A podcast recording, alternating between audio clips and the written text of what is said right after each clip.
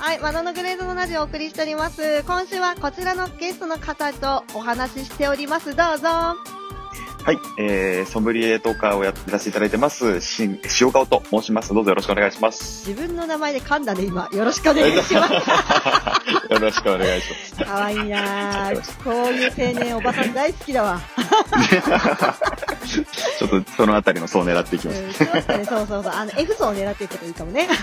そう狙ってリアルな感じになっちゃあの、リアルな話してますけども、はい。ポストロックのバンド組んでらっしゃるんですよね。一曲本日流させていただいたんですけども、ナルシアというバンドをされてますよね。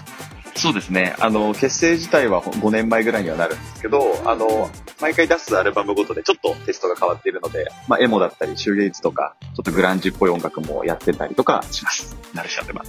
えーギターとかそう配信すればいいのに、超ギターうまそうじゃん。あのタッピング激う、タッピングじゃないや、あのハーモニクス激うまだったよ。ありがとうございます。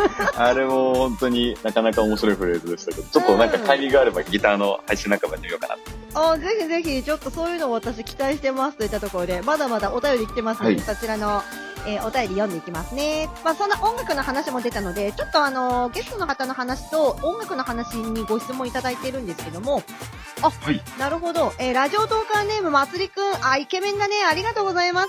いつも楽しく聞かせていただいております。僕も音楽はほどほどに好きなんですけども、えっ、と、私たちのように、まあ、詳しくなるほど世界に入り込めておりませんと。どうしてそんなに音楽に精通するほど音楽の世界の魅力に取り憑かれたんですか？また、コンビニやスーパーとかで、あの、手軽に買えそうな安いワインのおすすめすごく気になりますということで、イケメンまつりくんからお便りいただいております。まず音楽の話イケメンを、そうですか。すはい、わかりましイケメンた。効果です。あの、ぜひ覚えていただいて。はい。かしこまりました。えっと、まあ、音楽に、そうですね、あの、取り憑かれた最初のきっかけ、あの、音楽を始めたきっかけ自体は、あの、父親のギターを勝手に取って遊んでたところがスタートではあったんですけど、あの、まあ、初めてやっぱりライブハウスに行って、あの、音楽を聴いた時に、確実にもう飲み込まれていきましたね。でもさ、あれじゃん、お父さんのギターを触りました。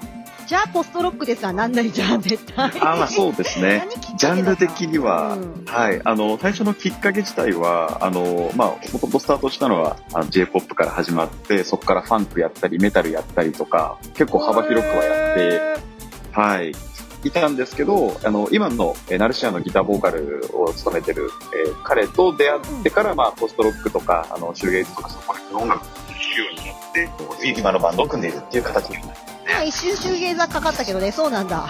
あ、そう、そっか、J- とノイズの方が。はい J-POP から入ってんだ、やっぱり。そうですね。え、ちなみに何から入ったの？最初は、ちょっともうベタですけど、スピッツさんとか、あー、はい安定の安心安全スピッツだね。あー、いいじゃん。はいうん。で、こうなると。そうですね。あの、まあやっぱり、あの、学校で軽音楽部っていう部活を組んでいたっていうのもあったりとかね。あとは、うんはい。あの、大学卒業するまでは、本当に J ロック系で、あの、売れようと頑張って、いろいろツアーとかをしたりとか、いろんなバンドさんと出会ったりもしていたので、うんうんうんうん。そういったきっかけもあって、かなりいろんなジャンルを知ることにはなりましたね。そっか。ええやっはい。ぱりでもあれだね、J-POP 入りの楽器触りのだと、まあ我々のようになるよね。そうですね。私徐々に汚染されていく感じが。なんかね、これ取り憑かれてるっていうよりかは汚染されているって、まあそんな感じのニュアンスが正しいかなってところなんですよ。まあ、スリ君こんなので回答になってますかね。まあ、ちなみに私は、あれなんですよ。あのー、4歳ぐらいの時に、カンの愛は勝つ。なんてトレンディーなやつだと思って。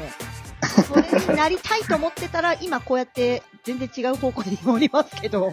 ああ、きっかけはでもバラバラですからね。まあそうそうそうそう。だからきっかけなんてどこに落ちてるかわかんない。それプラス楽器が、あの、重なると、まあこうなると。はい。そうですね。で、もう一つがですね、あの、手元にすぐ入るような安いワインのおすすめ気になるよってとこなんですけど、いかがですか？はい。えっと、まあちょっといろいろ悩んだんですけども、うんうん。えーもし自宅の近くにセブンイレブンさんがもしあれば、えーセブンイレブンさんが、えー今自社の、えーラベルで発売しているシリーズ系のワインはぜひ飲んでみていただきたいなというふうに思います自社ワインってさ、意外といけるんですか、はい。あの、セブンイレブンに関しては、ちょっとコンビニの中でもかなり素晴らしいクオリティだと思いますね。へえ、なんかさ、はい食べ物系もさ、やっぱセブン美味しいじゃん。群抜いてる感じあるじゃん。そうですねそうなんだ。はい、結構、あのーまあ、いろんな有名な生産者の方とコラボレーションをして、価格も抑えながら素晴らしいワインを作ってるので、そういった意味では、セブンイレブンさんは特にあの優れてると思います。へえ、これ白、赤問わずって感じで。そうですね。あのーちょっと前に流行ったのですと、あの、ヨセミテっていう、えっ、と、ワインが、えーあるんですけども。もちろん数千円レベルのワインと比べてしまうとちょっとまた話は変わりますけれども、この価格帯で買えるレベルでしたら全然あの十分美味しく飲めるんじゃないかなというふうに思いますね。これ、あれですね、今晩、セブンイレブンにワインなくなる感じですね。駆け込む感じですね。それぐらいの、それぐらいの影響力をちょっとつけれるように頑張りますね。すごいね。え、そうなんだ。自社ブランド舐めたらあかんねっていうことで。なるほどね。これを、ね面白い回答かも。えー、じゃあぜひ参考にしてみてください。あの、セブンイレブンに皆さん駆け込むようにっていうことで。はい。はい。とい。ったところですね。次、お便りね、お便りバンバン紹介しないとね、終わっちゃうんでね、やばいっす。えーっとね、はい次、えーお便りネーム、コブタツイストさんよりありがとうございます。この方ね、かなりね、熱狂的にいろいろね、お便りいただいているんですが、一番はい大喜利的に面白いのは、甘いワインのようなものを間違って買ってしまって甘くてがっかりしたんですが、ワインコーナーに並ぶ甘いのは同じくワインなんでしょうかっていうのはもう、これはもう大喜利回答ですかね。そうですね。えーっと、ちょっとごめんなさい。えっとあの、今日ね、お笑い担当じゃないんで、はといったところで、あの、初心者は何を見てワイン買えばいいですかって下にね、ちゃんとした質問があります。はい。これを答えていきましょうか。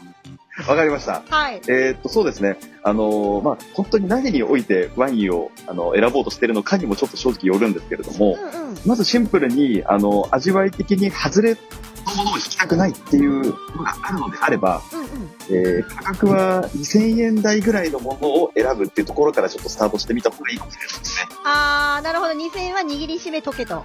そうですね。なるほどね。はい。うんうんうんうん。なので、まあ、例えばあの、先ほどのセブンイレブンさんの、あの、数百円で買えるワインなんかももちろん美味しいんですけども、うん、あの、まあ、いきなり、あの、価格帯を低いところから始めるよりも、割と標準的な味わいっていうのがだいたい2、3000円ぐらいからスタートできるものになる。やっぱり。うんうんうんうん。はい。なので、その味を一旦知っていただくといいかなと思います。なるほどね。そっかそっか。といったところで2000円まず握りしめてデパートに行ってくれっていうことですね。はい。ぜひ試してみてくださなるほどあとね、超難解質問来てますよ。これ一番最後にご紹介するお便りなんですけども、えー、ラジオトーカーネーム、ドイツ村子さんよりいつもありがとうございます。い。こんにちありがとうございは。ます。はい、こんにちは。歩く下心、ドイツ村子と申します。止まってくんないからず。ずばりちょっと、頑張ります。はい。ズバリ、送ることで愛を伝えることができるワインなどあったら知りたいです。お願い DJ ということで、あの、村子さんより、はい、超難題お便りいただいております。いかがですかね？はい。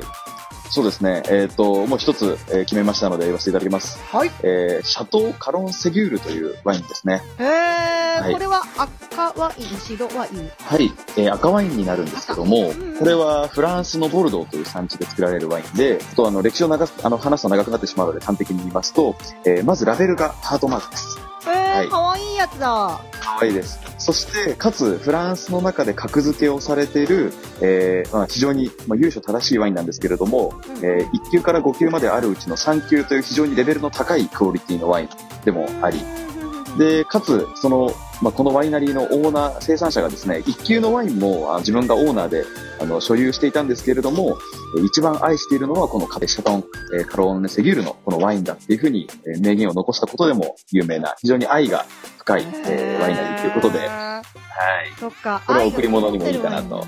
へー。これちなみに価格っておいくらぐらいで買えるもんなんですか？あの、本当に、ヴィンテージによったりするので、一概には言えないんですけれども、うんうんうん多分皆さん的にこうあのお求めやすいのはセカンドラベルっていう、あのまあ、要は2番手の、えーワインになるんですけれども、うんうんうんえーそちらになると、えー2番手、3番手になると1本5、6千円から、あの、3番手になると3000円ぐらいで買えたりもしますので、へえ。安いかなと5、6000円で買えるんですか？え、ちなみにこれが、あの、セカンドじゃなくて、あの、なんだ、ファーストっていうのかよくわかんないけど、野球じゃねえからな。あれだけど、そ いくらぐらいなんですか？